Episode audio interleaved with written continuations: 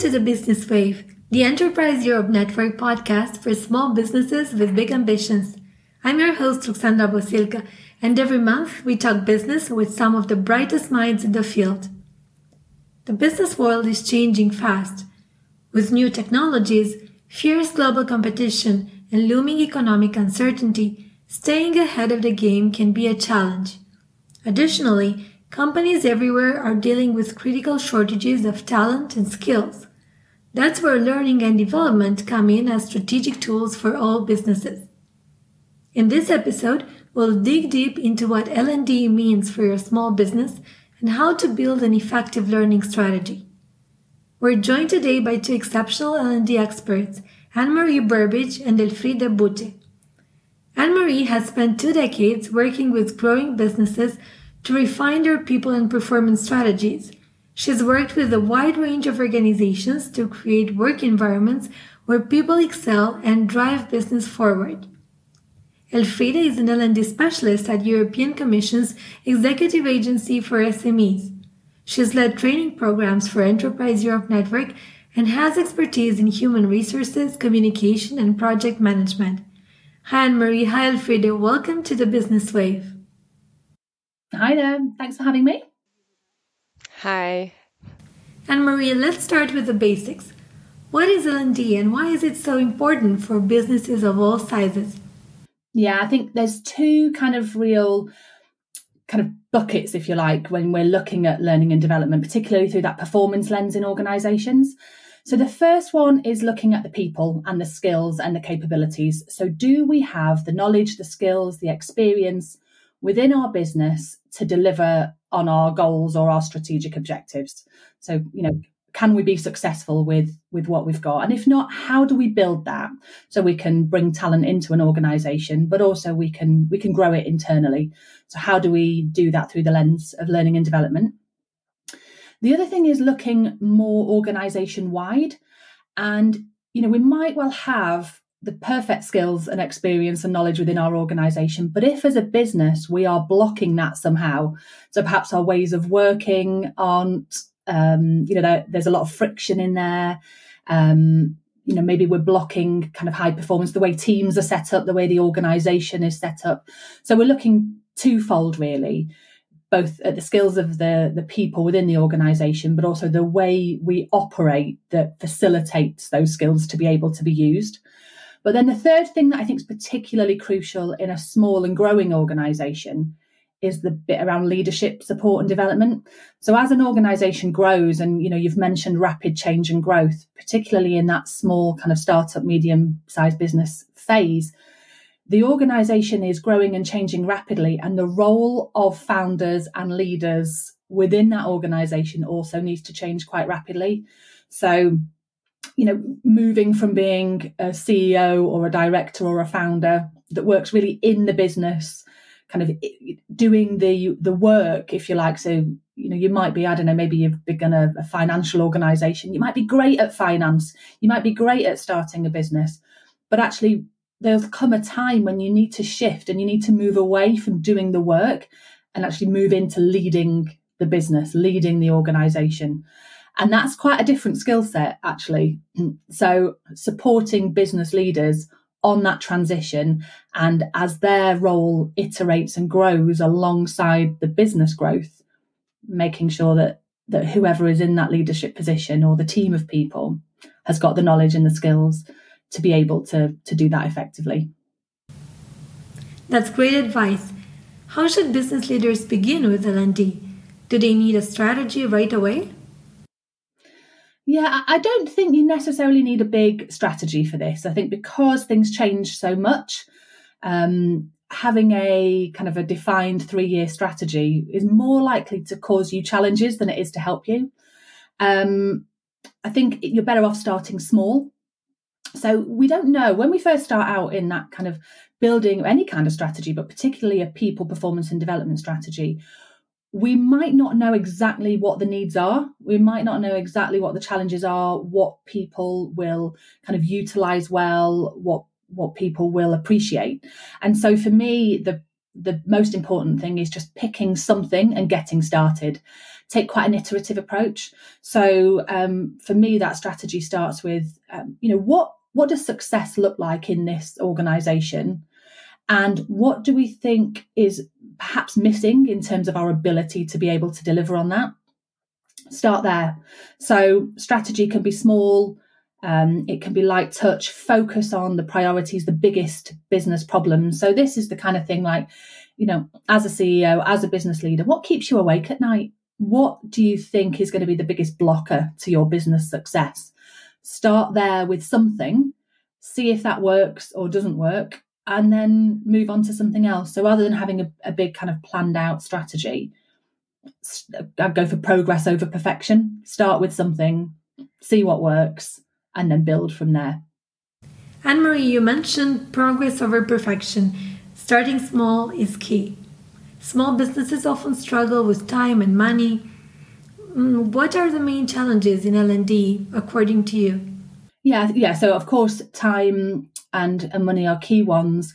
Another one is, like I say, knowing where to start. I think perhaps if you've not done this before, really understanding what the skills are that you need in house to be able to deliver on your strategy. So I think the, the, the, if you follow this all the way back, the key thing that you need in place is to know what your goals are. What are we trying to achieve? What does success look like for us? Because if we don't know that, we won't know if we've achieved it or not and we won't know what we need in order to be able to achieve it.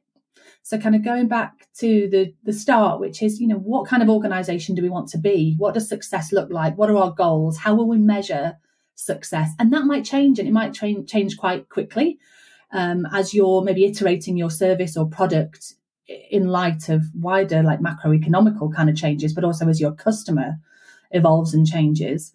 Um, so we need to know what success looks like. We need to know what our goals are.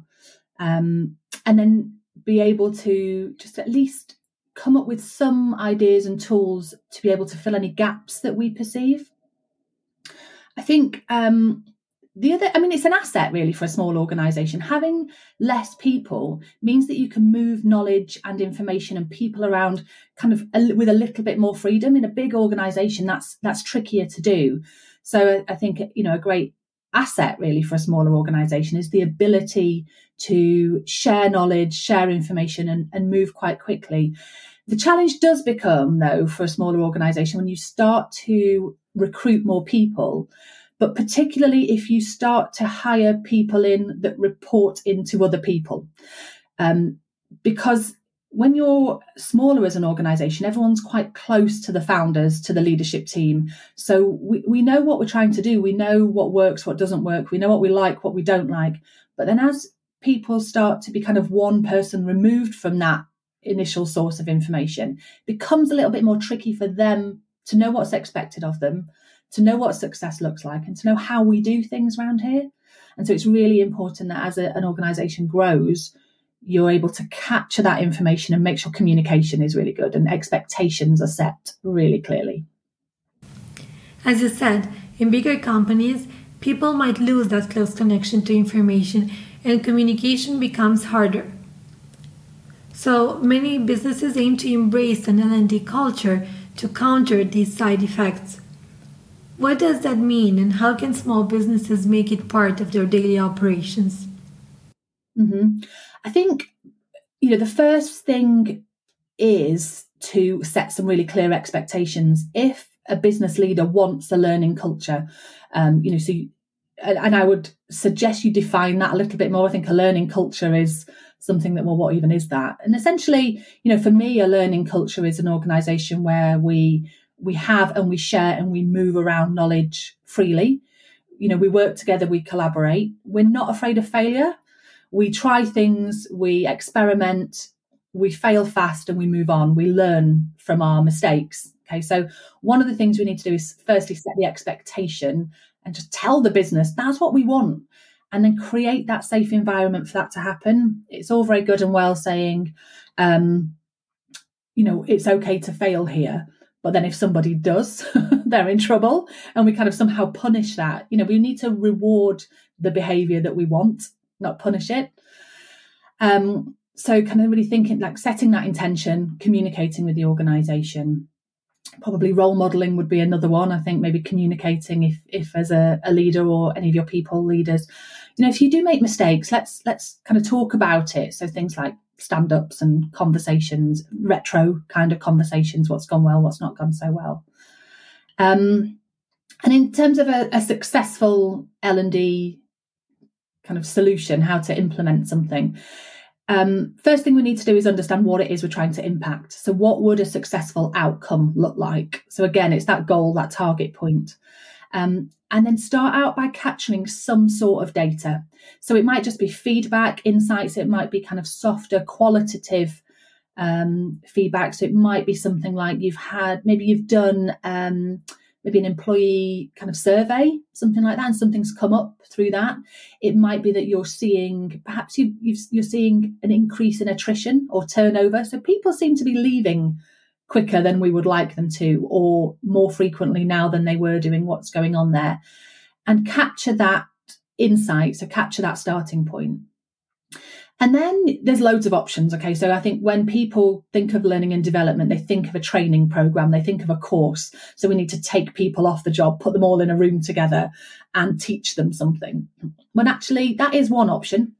It's certainly a tool in the kit, but that's quite a big and expensive one, actually. And it's not just the time it takes to maybe bring somebody in to deliver that for you, but it's the time away from the job um, that you also need to factor in. Um, so there's other things like um, maybe mentoring or buddying. So pair, if you've got somebody in your organization that's maybe struggling with something but there's somebody else who's really good at it put the two of them together and allow them to kind of hang out uh, learn from one another. Um, another really great tool that is used to great effect is just kind of on the job resources. So we don't always need to teach people how to do everything. You don't need to go into a room and learn how to do something and then go and do it because you've got to think about the timing. If the timing's not right for the the workshop or whatever that you're running, um, it might be that just some, somehow capturing a process or a flow chart on a piece of paper or on a document somewhere that people can refer back to when they need it. You know, that's another option. And then you implement the thing, so whether it's a workshop or a resource or maybe a, a video that you've sourced online, and then go back to people and say, Did that help you? You know has that solved any of the problems? Has it go back to that starting data and reassess? Have things moved? Um, and then kind of pick the next steps from there. I would i would advise against kind of road mapping a, an entire solution over the next 12 months because we just don't know if that first step's going to work really well or not. It might solve your problem. Just popping a really simple resource in place that's a step by step guide on how to do something might be enough to solve the problem. And that saved you lots of time and effort. I like your point about creating a safe space for people to experiment and learn from their mistakes. Besides traditional learning, small companies have many other options in their toolkit, including peer to peer learning. What do you think about this approach? Yeah, I think um, and this peer to peer that you know this goes up down sideways you know it, it's i think the rising emergence kind of of matrixed ways of working. So maybe within my vertical maybe within maybe i don't know i work in in finance maybe i'm quite a junior member of the finance team but actually if i was on a project team i could be the finance expert over there. So i could take my finance knowledge and work with a kind of more matrix team around solving a, a particular challenge or problem.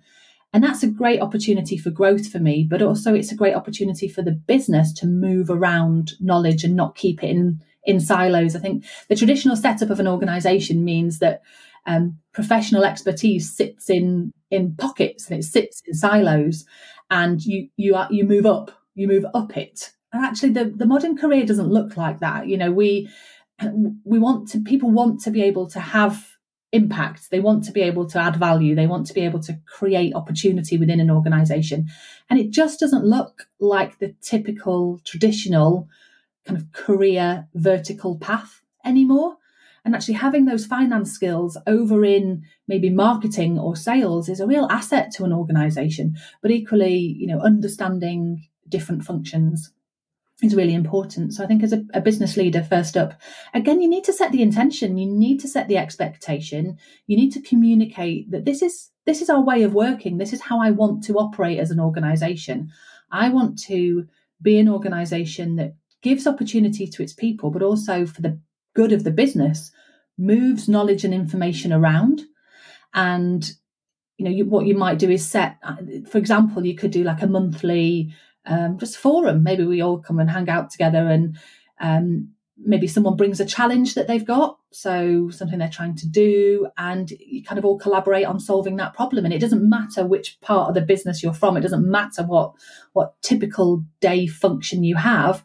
Come along and we all you know we all work on solving a, a business challenge together.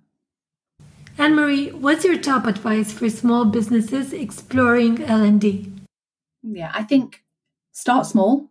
So pick your biggest pain point, your biggest challenge. What keeps you awake at night? What's the what does the data and the story tells you is your biggest problem right now?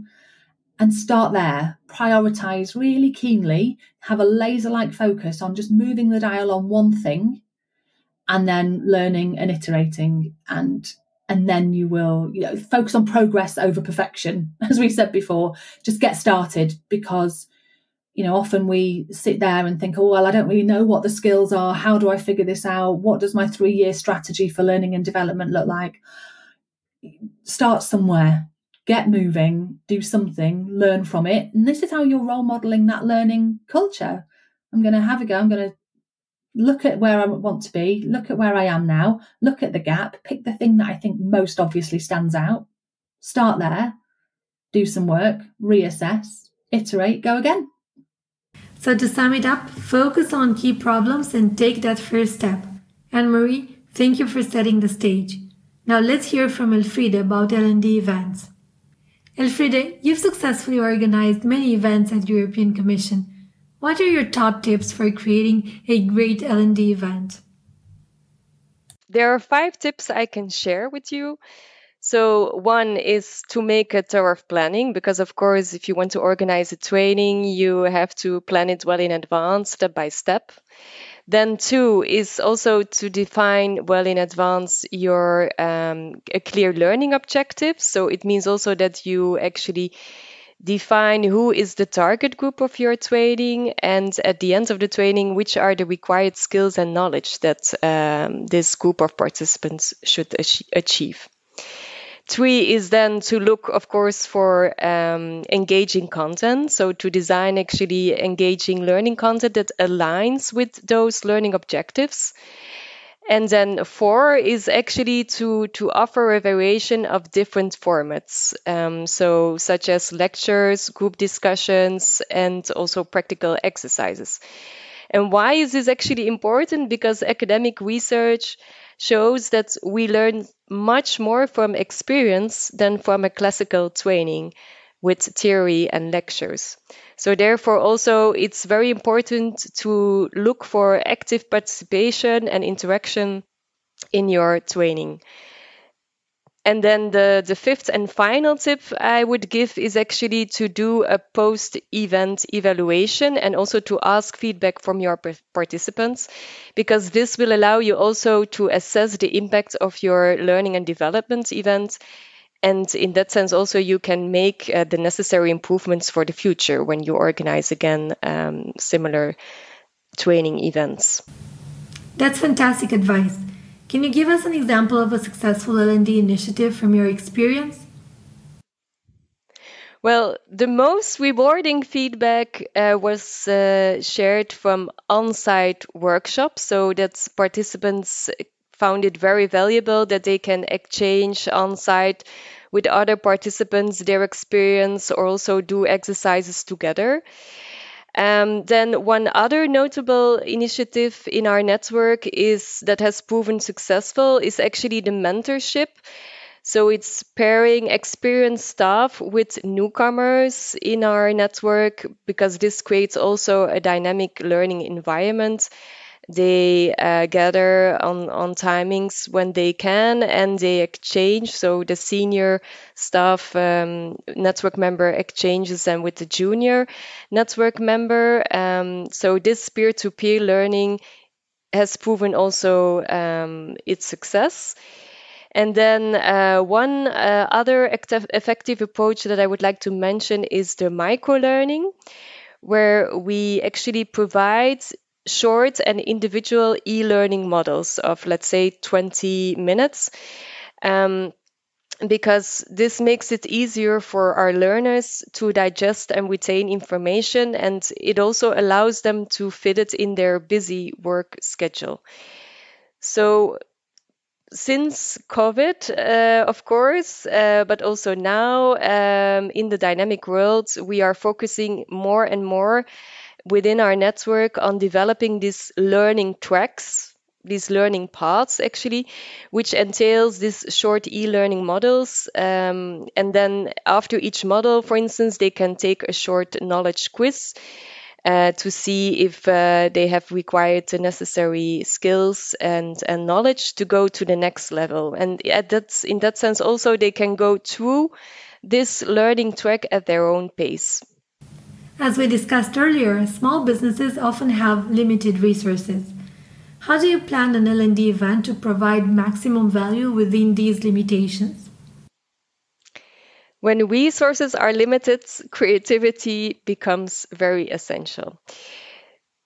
So, prioritizing um, high impact training topics that are aligned with organizational goals um, are important. So there are three tips here that I can can share. Um, first of all, the use of technology.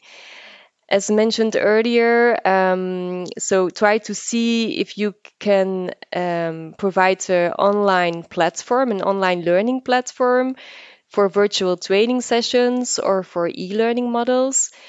But secondly, also collaboration is the key maybe you can look for another partner to co-host learning events together and actually also what what we do in our network is um, providing the support to our local and regional network partners to organize themselves a decentralized training um, and then maybe a, a, final third tip is the train the trainer principle. It means that you set up a training for a small group of persons coming from different organizations. You give them an intensive training. So they actually as a trainer in their organization um, can uh, provide the training to their colleagues. We uh, from our side we give them also a basic toolkit and in that sense also they can reshape this learning content of the the toolkit according to their organization. So it's in that sense also repurposing existing learning content to create new learning material according to their organizational needs. As we near the conclusion of this episode, what's your top advice for teams looking to improve their L&D strategies? My top advice is embrace a mindset of continuous learning. So foster this open communication culture of continuous learning, um, create an atmosphere where curiosity is allowed, where exploration is allowed, where even experimentation is allowed. And in that way, you can help the team, you can help your team to grow and also to adapt to, to changes. Uh, because we know we, we are living in a dynamic, uh, constantly evolving world and in, in that sense also it will be become more easy for your team to overcome challenges and together also to achieve better results. In the end learning is also teamwork actually and change is the only constant. But where there is an open mind there is always something new to find to grow and to learn from these insights are crucial for entrepreneurs and organizations alike. L&D will remain a hot topic for years to come. Anne-Marie, Elfride, thank you both for sharing your expertise with us. To all our listeners, please click that subscribe button on our YouTube channel and find a Business Wave on your favorite podcast platform. I'm your host, Ruxandra Bosilka, and I look forward to seeing you next time.